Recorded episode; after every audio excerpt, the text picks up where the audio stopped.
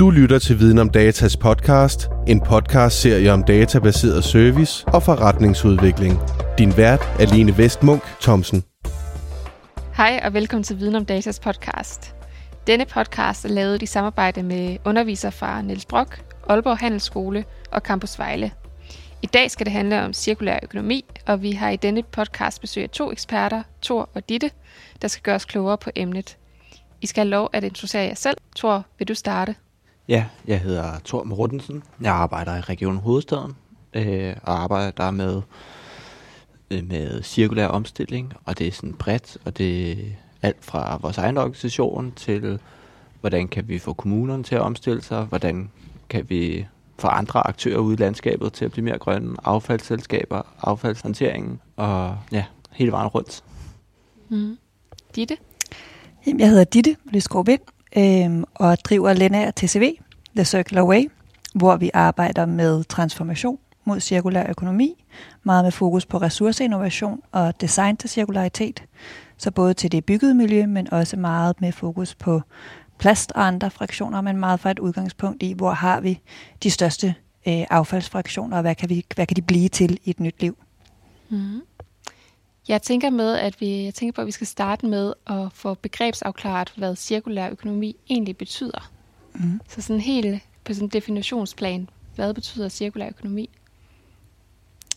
Altså hvis man spurgte uh, Ellen MacArthur Foundation, som er den store, den store vidensinstitution uh, på området, så ville de sige, at det betød, at det var en økonomi, der var designet til at være restaurativ og re- regenerativ, uh, med fokus på det her med, hvordan er det, vi bruger vores ressourcer bedre, og få frakoblet vores ressourceforbrug og vores CO2-udledning fra vores vækst og velfærd.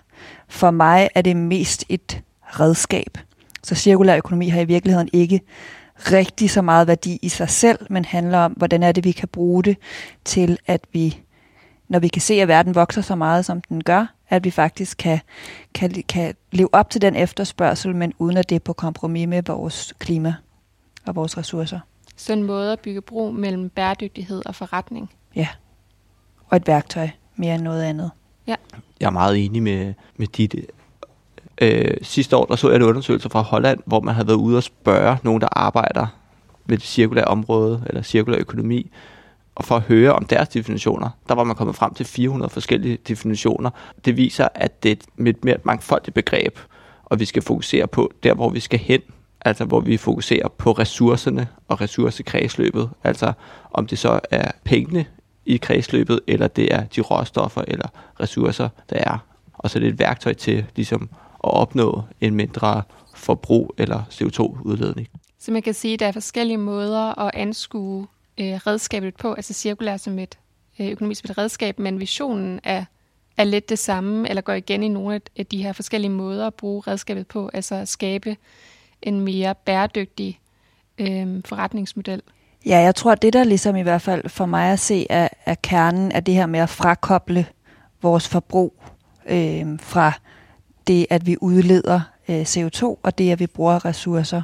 Så hvordan kan vi komme derhen? Og så er der i virkeligheden en hel masse forskellige måder at gøre det på. På den måde bliver cirkulær økonomi også lidt et paraplybegreb i virkeligheden, som der ligger en masse ting under, øh, alt efter hvem der, der ser. Men man kan sige, at der er ligesom sådan nogle øh, reduce, reuse, recycle, rethink, som sådan nogle overordnede begreber, øh, som man kan tale ind i. Ja, og at reduce en del af cirklen, fordi så er man jo uden for forbruget, men det er vigtigt for, at vi kommer derhen, hvor vi gerne vil hen, at vi forbruger mindre. Så det er sådan, altså alle tager det med i deres arbejde, men når man går dybt ned i nogle definitioner, så er det ikke altid lige let at få øje på i de cirkulære kredsløb. Nej, fordi det vil jo også være et spørgsmål om, hvad er det, vi snakker om, når vi siger reduce? Er det et spørgsmål om at forbruge mindre i sig selv, eller er det et spørgsmål om, når vi går ind og arbejder med emballageproducenter for eksempel, og de så kan, når de begynder at se på deres ressourceforbrug og på cirkulær økonomi, begynder at blive inspireret til, hov, kunne vi designe vores emballage på en anden måde, så den i virkeligheden kan indeholde det samme, men gøre det med en mindre materiale mængde. Ikke? Mm. Og så ligger det måske mere på grænsen, men, men det, det bliver jo lidt et spørgsmål om, er der en værdiskabelse eller ej, og så, så er det, det er det vigtigste i virkeligheden. Ikke? Ja. Jeg læste også et sted, Ditte, at du havde skrevet noget omkring det her med, at cirkulær økonomi ikke skal være en måde eller et redskab til at lave øh, mindre attraktive produkter, øh, som så bare er mere bæredygtige, men at det skal helst være en motivation til at lave bedre produkter end de eksisterende øh, smid ud produkter, som vi kender i ja. fra sådan en lineær økonomi. Ja, jeg ser mm. altså det der med netop, at det skal være et positivt, kreativt benspænd til at lave nogle produkter, der er bedre, øh, eller som kan konkurrere både på altså, øh, æstetik, øh, men også på pris og, og convenience-delen, at vi måske har haft lidt en, en uheldig tendens til, at, at, at nogle bæredygtige produkter har ligesom, er det blevet lidt en sovepude i, jamen det var bæredygtigt, så derfor må det godt være mere besværligt, eller alle de her ting, hvor hvis vi skal nå at, at, at få skabt nok forandring i tid i forhold til at mitigere klimaforandringer, så bliver vi bare nødt til at kunne, kunne lave nogle endnu bedre løsninger. Og der, der er heldigvis meget at hente, øh, hvis vi bare begynder at se lidt anderledes på det i virkeligheden. Man kan også sige, at cirkulær økonomi er også et værktøj, hvor vi bevæger os væk fra genbrugspapir, som er gråt, og hvor man kan se genbruget i det. Altså, vi skal jo derhen, hvor at det bare er et standardprodukt, man ikke kan se. Altså, og endda nok i bedre kvalitet måske i, i mange vedkommende. Altså, der hvor at vi kan gå bæredygtigt klædet, cirkulært klædet, men man ikke kan se det på os. Hvorimod tidligere var det en del af det at gøre det, det var, at man også kunne se det. For mange vedkommende er det bare et usynligt noget, der ligger bagved. Ja, jeg synes faktisk, en af de bedste måder at forklare det på er, der er sådan en forskergruppe på Cambridge, der har lavet, og det hele ligger tilgængeligt gratis, det hedder, men som hedder With Both Eyes Open, som er sådan en bog og se det, jeg ved ikke hvad, for at få det bredt ud, og som i virkeligheden var den måde, Bill Gates fik øjnene op for cirkulær økonomi. Men netop det her med, at det handler om at åbne begge øjne, så man har haft sådan en grøn, indledende grøn transformation, der handlede om, at man åbnede det ene øjne, og med det mente de hele energieffektivisering, optimering af de eksisterende forretningsmodeller, hvor vi går ind og gør det lidt mindre dårligt.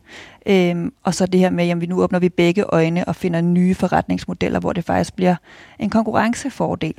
Altså vi har bygget noget øh, ude i Ørestaden, der hedder Upcycle Studios, som er, som er øh, boliger, lejeboliger, rækkehuse, men hvor at vi i virkeligheden, blandt andet gulvene der, af en bedre kvalitet, end du ellers ville have, fordi vi har kunne lægge massiv øh, gulve, et trægulve ind, fordi vi kunne tage et, off-cut produkt fra en, fra en luksusproducent, i stedet for at skulle have en, en, en, en langt mere ringe løsning, ikke? som er en måde at sige, jamen, okay, fordi vi går ind og ser med andre briller på, så kan vi faktisk tilbyde de borgere og de øh, lejere der et bedre produkt, end de ville have fået i den lineære økonomi. Det leder mig sådan lidt til det næste spørgsmål, fordi man kan sige det, det her med, at øhm, at man jo tit taler om bæredygtighed og om verdensmål som sådan løftet pegefinger, altså sådan øh, alt det, man ikke må, altså alt det, vi ikke må, og sådan, ja, hvor vi nu bliver retorikken ligesom vendt om, og det kommer til at handle om, at man ser det som en forretningsmulighed, og ser på, hvor kan vi gå ind og lave nogle produkter, der kan løse nogle udfordringer. Øh, så man ligesom forventer den om til en positiv samtale, i stedet for at det altid skal være sådan en løftet pegefinger. Så jeg tænkte lidt på, om I kan komme på nogle, øh, nogle eksempler, hvor I ser et, øh, et forretningspotentiale øh, inden for cirkulær økonomi, eller hvor cirkulær økonomi er et, et redskab til at, at udvinde en forretningspotentiale altså jeg tror, der, der er flere måder at anskue det på. Dels er der noget i forhold til, hvilke typer ting man laver. Altså det her med øh, teknologi, eksempelvis som et stort område, der kommer til at blive meget fokus på, både i forhold til at skabe den transparent på materialer, men også øh, i forhold til, hvordan er det, vi, vi hurtigere... Altså vi er lige nu i gang med at udvikle en robot til at tage murelementer nemmere og hurtigere ned, fordi så kan vi få prisen på, på nedrivning af byggematerialer ned, og derved gøre det billigere. Alle sådan nogle løsninger kommer der til at være rigtig stor efterspørgsel på dem, der lykkes med den del.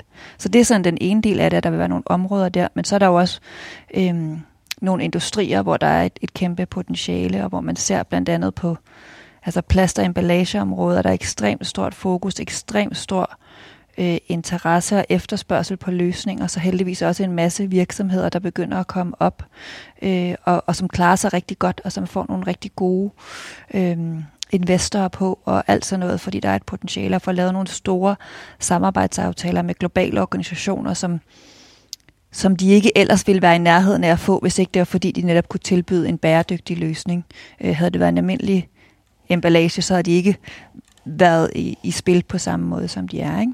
Og samtidig ser vi jo også altså, inden for byggeri et kæmpe potentiale i, hvordan er det, vi kan tage øh, en industri, som lige nu øh, har et rigtig stort klimaaftryk, og begynde at se på, kan vi i virkeligheden bruge det til at løse nogle samfundsmæssige bæredygtighedsudfordringer, så vi ikke kun reducerer byggeriet, men også kigger på, hvordan vi designer og indretter vores byer og bygninger på en, på en måde, der fordrer et mere bæredygtigt livsførsel frem for det modsatte.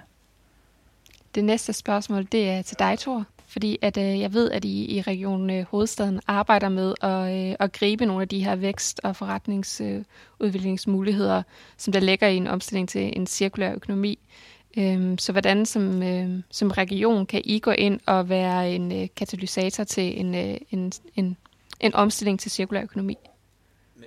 Altså, vi har to hovedspor. Der, hvor vi har vores egen drift, vores egen virksomhed.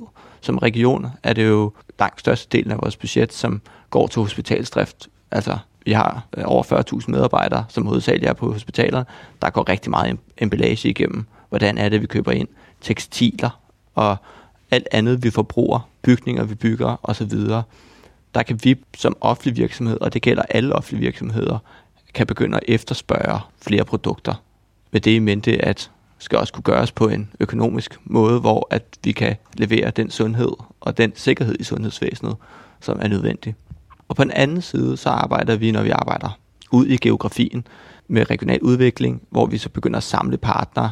Vi har et projekt, hvor vi har samlet alle partnere inden for affaldshåndtering i, øh, i hovedstaden, altså affaldsselskaberne, nogle kommuner, universiteter, øh, plastindustrien, dansk erhverv og så videre, til ligesom at gå sammen om og så sige, hvordan kan vi sammen rykke det her? Hvordan er det, vi sikrer, at når vi nu har fået skabt affald, altså selvom vi vil gerne vil undgå at have affald, men så når vi så får det skabt, og det kommer vi til at have med rigtig mange år fremad, kommer vi til at have affald, hvordan får vi så udnyttet de ressourcer bedst, sådan så vi kan få det tilbage til virksomhederne, tilbage i produktionen, så vi ikke kommer til at udvinde nye. Og det kan både være affaldsbranchen, men det kan også være, at vi støtter initiativer ude i kommunerne, eller går sammen med virksomheder, med LNR i nogle også grænseoverskridende samarbejder med, med Skåne og andre om, hvad er der for nogle synergier der. Så det, det er hovedsporene. Samle parter, så vi kan lave det cirkulære samarbejde, og så påvirke med vores egen drift.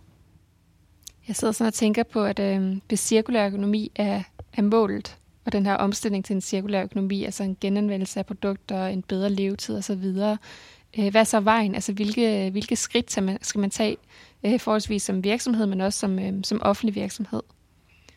Altså hvordan kommer man sådan hovedet i gang, og hvad for nogle tanker skal man, skal man gøre sig? Fordi jeg tænker, en ting er, hvis man som ny virksomhed kan designe sine produkter, øh, så de ligesom passer ind i en, øh, en livs cirkel på produktet. Men hvis man nu er en, en traditionel eller en ældre virksomhed, som har haft en, øh, en lineær økonomi, og som øh, har haft sådan en, et produkt, hvor man kan sige, at forretningsmodellen har været bygget op omkring, at, at desto flere produkter du sælger, desto bedre, og desto flere produkter, der bliver brugt op, desto bedre, fordi så skal man købe nogle nye.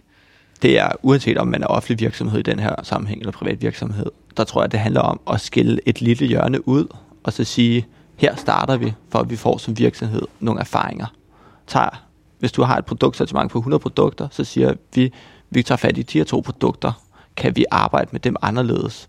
Kan vi producere dem anderledes, så andre ressourcer? Eller kan vi begynde på andre forretningsmodeller, hvor vi altså for en virksomhed sælger en service frem for et produkt som offentlig myndighed?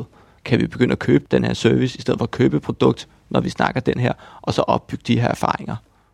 Altså jeg tror, at indle- tilbage til det indlægsvise, at først og fremmest er cirkulær økonomi i virkeligheden mere en del af vejen dertil end målet i sig selv. Så det meget er at måle op. Altså vi har lavet øh, dels en videreudvikling på, på business model canvaset, hvor, som vi så kalder the circular way, fordi det ligesom, så hvordan er det, vi får, for, for forretningsudviklet på cirkulær økonomi, men så også inden at virksomhederne egentlig kommer dertil, har vi lavet sådan et et opportunity map, kalder vi det bare, hvor der på den ene side netop er, jamen hvor stor effekt har det rent faktisk på din CO2-udledning eller dit ressourceforbrug, og hvor meget vil det kræve af dig at komme derhen. Og så starte med at sige, jamen inden for de forskellige muligheder, der er, øhm, og gennemgå de forskellige øh, redskaber, som cirkulær økonomi har, altså så er det, giver det bedst mening for dig, at du begynder at kigge på, hvor er det, du øh, får dine ressourcer fra at kunne starte der, eller kan du gå direkte til at lave, øh, udbyde et, et produkt, øh, der, der er øh, cirkulært, eller har du måske, øh, der er også en forretning, der hedder Resource Recovery, altså kan du gå ud og se herover, der har de faktisk en affaldsfraktion, som vi kan lave til noget andet at sælge videre, eller kan vi lave en, en forretningsmodel, hvor vi leaser i stedet for at ejer, men, men, men jeg tror, der er, jeg er stor fortaler for, at man lige gør sig selv øh, tjenesten at få kigget lidt rundt, i stedet for at tage det første og det bedste, man hører om cirkulær økonomi, så lige prøve at kigge, okay, er det den her vej, vi skal starte, er det den her vej, vi skal starte, er det den her vej, vi skal starte, eller den her vej, vi skal starte? Hvad vil vi få ud af det? Og hvor lang tid går der, før vi får noget ud af det? Altså det her med også ligesom, jamen, øh, tager det os to år, inden vi finder ud af, om det her var en god idé? Er det så der, vi skal starte, eller skal vi starte med noget, hvor vi får nogle lidt hurtigere erfaringer og resultater og og begynder at lære mere og mere om, hvordan vi kan arbejde med cirkulær økonomi. Ja, fordi jeg tænker, man må også møde øh, nogle udfordringer på vejen, og noget, et tidsperspektiv, som man skal tage højde for, og man skal tænke tal, og man skal tænke en hel masse ting.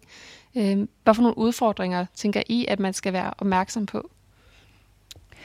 Altså vi har faktisk netop i, i det her Business Model Canvas The Circular Way, en af de ting, vi har, vi har tilføjet, er et helt afsnit om barriere, og det er ikke fordi, vi vil prøve at øh, afskrække folk for at arbejde med cirkulær økonomi overhovedet, men, men fordi, at når du arbejder med innovation og forandring og gøre tingene på en ny måde, så vil der helt naturligt være nogle, nogle barriere, som både handler om om sådan mere, hvad kan man sige, øh, de, de hårde elementer i forhold til, jamen er der noget regulativt, som du skal være opmærksom på, at det er lavet til, til et andet, til et lineært system, som du så skal ind og se, kan det lade sig gøre, eller kan det ikke lade sig gøre, kan du ændre det, eller kan du ikke ændre det, men, men at være opmærksom på det fra start af, over mod, jamen, kan, er, der, er der faktisk den, øh, Øh, logistik til stede til, at du kan lade sig gøre med det her, eller, eller mangler resten af infrastrukturen og branchen til at, til at kunne lade sig gøre til jamen, kulturforandringer og alle mulige ting. Så, så der er mange forskellige potentielle barriere, man skal være opmærksom på.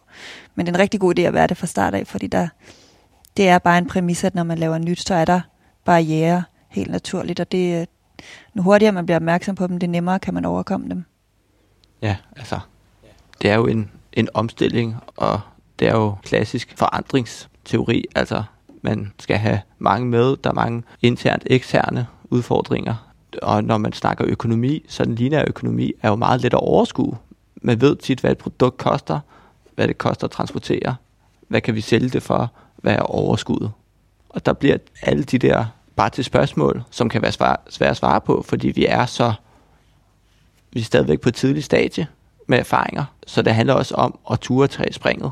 Det er i hvert fald noget, som vi kan mærke, når vi forsøger at arbejde med det i regionen. Det der med at så sige, lad os gøre det, fordi på et tidspunkt kan vi godt blive ved med at regne, men vi kan ikke komme med det endelige svar.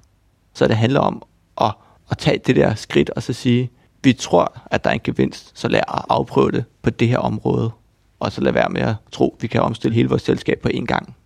Ja, altså jeg tror, det er rigtig meget på det her netop, altså forandringsledelsen i, og det her med at tænke i, jamen hvad er det for en virkelighed, som dem, som du skal arbejde sammen med, og som du skal øh, forhåbentlig få overbevist om, at der er nogle muligheder. Hvad er det for en virkelighed, de lever i, hvor at sådan et element som risiko er ekstremt vigtigt at i tale fra start af, fordi der ligger dels nogle, nogle gange kan der, vil der jo være en reel risiko, og nogle gange vil der være en sådan, hvad man kan kalde perceived risiko. Vi havde vi lavet en en kortlægning for, for en pensionskasse på forskellige muligheder, de havde, og hvor bare det, at vi gik ind og i talsatte, jamen her er 50 forskellige løsninger, hvor I kan arbejde med det, og vi kategoriserer det i tre forskellige risikoniveauer, alt efter om det er meget langt ude på innovationsskalaen, hvor I skal være opmærksom på, at det her er en, en, en noget større risiko, og imod, jamen det her, det er der faktisk basically mere eller mindre nogen, der allerede lykkes med, så derfor er der ikke nogen grund til at tro, I ikke også kunne gøre det. Ikke? Og bare det at kunne, kunne muliggøre en, et sprogbrug omkring, jamen der er en risiko, men den er ikke, det, det må heller ikke blive sådan, at alt cirkulær økonomi bare er ekstremt højt på risikoskalaen, for det er det heller ikke. Så der er også noget i bare at muliggøre den samtale, og man ikke skal være så nødvendigvis bange for den, hvor nogle gange kan man måske godt komme til at øh, tordne ind med sin bæredygtighedsagenda, og så ligesom kun tale øh, CO2-reduktion og glemme, hvad det er for en verden, man egentlig taler ind i, og hvad de folk, man skal arbejde sammen med, er vant til at fokusere på og bliver målt på, og alle de her forskellige ting. Ikke? Jeg sidder sådan og tænker på, fordi nu er det jo Viden om Datas podcast, om øh, hvordan data kan være med til måske at øh, belyse den her lidt anderledes vej, som en cirkulær øh, omstilling kan være frem for en lineær økonomi. Altså det her, som du nævnte, Thor, med, at der måske er nogle, øh, nogle øh, bump på vejen, som man ikke kan se komme, eller nogle sving, som man ikke lige havde forudset, altså i forhold til at måske at kunne spore øh, produkternes anvendelse, altså hvordan bruger øh, kunden eller brugerne de her produkter, og er det på en måde, hvor vi kan gå ind og genanvende dem. Og så tænkte jeg også på sådan noget som blockchain, altså hvordan kan vi øh, så sikre, at den data omkring brugeren øh, bliver formidlet på en, en transparent måde, som taler ind i sådan et, en, en social bæredygtighed også. Nu starter vi i starten af spørgsmålet. Øh, I forhold til det at kunne vide, hvor en ressource er hele tiden, sådan så vi ikke bare forsvinder ned i et hul, som hedder affald. Altså det vi hele tiden har styr på, også hvor den er inde i en bygning. Altså hvad har vi af ressourcer, der er lagret i de bygninger, inden vi river dem ned. Det er ikke noget, vi skal ind og inspektere for. Vi ved det allerede på forhånd. Sådan så, at når man går i gang, og når vi så begynder at samle affaldet ind, om det er så fra virksomheder, eller det er fra, fra borgere, altså så vide, hvad det er. Hvor kan vi afsætte det hen til af virksomheder? Og der er det simpelthen viden. Det med at vide, hvor en ressource er i hele kredsløbet, har vi behov for at vide. I Danmark har vi historie for at være rigtig gode til affaldshåndtering, for eksempel affald skal vi jo ikke, helst ikke have i cirkulær, men vi har det. Og vi har været i mange år været gode til at behandle det, men vi er endt det i forbrændingsanlægget. Og det er jo rigtig skidt. Men når vi begynder den her omstilling, så skal vi begynde at kigge på det data, vi har i forvejen. Der har vi det, der hedder affaldsdatasystemet. Jeg har lige været i gang med at kortlægge, hvor har vi alle ressourcerne i regionen hovedstaden. Og vi tænkte, vi har masser af data, men da vi kigger, kigger, ind og kigger på det i cirkulær sammenhæng, så var det bare, altså, der var ikke så mange aha-oplevelser om, hvad ressourcer der var, men der var aha-oplevelser om, hvor meget data vi egentlig manglede. Og så spurgte vi de internationale eksperter, og de sagde bare, hold da op, jeres data er godt. Og, og så, de siger, at det er det bedste data i verden, og vi sagde bare, jamen, det kan jo ikke det, det skal. Og så er det lige meget, hvad det er for noget data, vi har. Så altså, på det område, så altså alt data, og, og det med blockchain, det tror jeg bliver vigtigt, fordi at der er også noget persondata, hvem ejer data, og hvor meget affald kommer der fra den ene virksomhed. Det vil de måske ikke af med, men i blockchain-sammenhæng, så kan det anonymiseres på, på en anden måde, men stadigvæk være tilgængeligt for, for et marked. Ja, altså jeg tror, der er øh, en masse steder, hvor dataen vil være rigtig brugbar i forhold til at vide, hvad det er for nogle ressourcer, vi har med at gøre. Og nu mere vi ved om ressourcen, øh, det, det større kvalitet har den, og det, det større efterspørgsel vil der være på den. Så om det vil være materialepas på bygninger, så vi ved, hvad, hvor, hvad, hvor det har været, og hvad bygningen har været udsat og så videre, sådan, så det simpelthen har en større værdi i sit næste liv, eller om det er øh, diverse affald, om det er tekstiler eller whatever, der er RFID-tags på, så man lige pludselig ved, hvor de har været, og også meget nemmere og bedre kan sortere det. Øhm, og alt det her, at der er masser af af muligheder, som der heldigvis er flere og flere, der kigger ind i. Men, men stadig et stykke vej igen selvfølgelig, men, men der er... Og det er jo også med til at fjerne nogle frygt, fordi mm. noget af det, som, man, som er en barriere, øh, det er jo, at folk så siger, åh oh, nej, vi kan ikke genbruge det der træ, fordi det har været en bygning, vi kan ikke garantere, at det ikke har været malet med en eller anden tungmetalmaling eller så videre. Men når vi har materialpasset og ved, at det her træ har været malet med den, den maling ovenpå, så ved vi jo, at og været sammen med de her andre materialer, som ikke har asbest, så ved vi, vil man så teoretisk set have en, en ren råvare, som der så kunne bruges. Helt afslutningsvis, øh, har I øh, nogle gode råd, eller nogle tanker, eller andet vis til, øh, til de merkantile erhvervsskoleelever, der lytter med?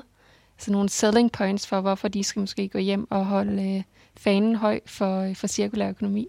Altså, uanset om man snakker cirkulær økonomi eller bæredygtighed, så er det noget, der kommer til, at alle folk i vores samfund skal bruge. Og det er uanset om man er på arbejdsmarkedet, eller man kommer på arbejdsmarkedet. Så det her med, at man får en viden omkring de forskellige typer af bæredygtighed, om det så er cirkulær eller økonomi eller andre begreber, så er det bare vigtigt, fordi at de kompetencer bliver sindssygt vigtige i fremtiden. Og det er uanset om man sidder med handel, om man er håndværker, eller man er øh, økonom inde i Folketinget. Altså, man skal kunne regne på det her, eller man skal kunne forholde sig til, hvordan kan vi træffe et mere bæredygtigt valg. Jeg tror, at en af de grunde, I, uh, I spurgte mig oprindeligt, var hele det her, uh, den her kronik, jeg har lavet om Klodshans, ja. uh, og, og Klodshans som idol, uh, som, som bliver lidt poppet og populært, men jo som grundlæggende bare handler om, okay, en ting var, at Klodshans gik langs vejen og fandt de her affaldsprodukter, som han så så en værdi, ingen andre uh, så men jo så også det her med, at han havde en rigtig, rigtig stor tiltro til sig selv, og han klarede sig med, øh, brødrene havde fine heste, det havde han ikke. Han klarede sig med, med meget øh, mindre udstyr og så videre, men han, han troede på sin egen idé, og han blev ved med at tro på det, og han kunne fortælle den klart og tydeligt. Øhm, og det ligger der for mig at se en ekstremt stor værdi i, at det med at blive ved, med at prøve, prøve, prøve, ikke øh, lade sig slå ud af et nej, øh, ikke lade sig slå ud af, at man ikke har de samme ressourcer til rådighed, som nogle andre nødvendigvis har, og så altid være opmærksom på, at tilbage til det, det er forandringsledelse, du skal simpelthen kunne forklare, hvorfor du gør, som du gør, hvorfor din idé er en, er en god idé. Øh, det, det kan man nogle gange godt glemme, fordi man bare selv synes, den er så fantastisk, men, men alle andre skal også kunne forstå det. Det tror jeg, jeg vil lade være de, de sidste kloge ord. Tusind tak, for, uh, fordi I vil være med i den her podcast. Det har været meget lærerigt. Selv tak. Selv tak. Du har lyttet til Viden om Datas podcast, en podcastserie om databaseret service og forretningsudvikling. Find mere relevant indhold på videncenterportalen.dk eller følg os på de sociale medier.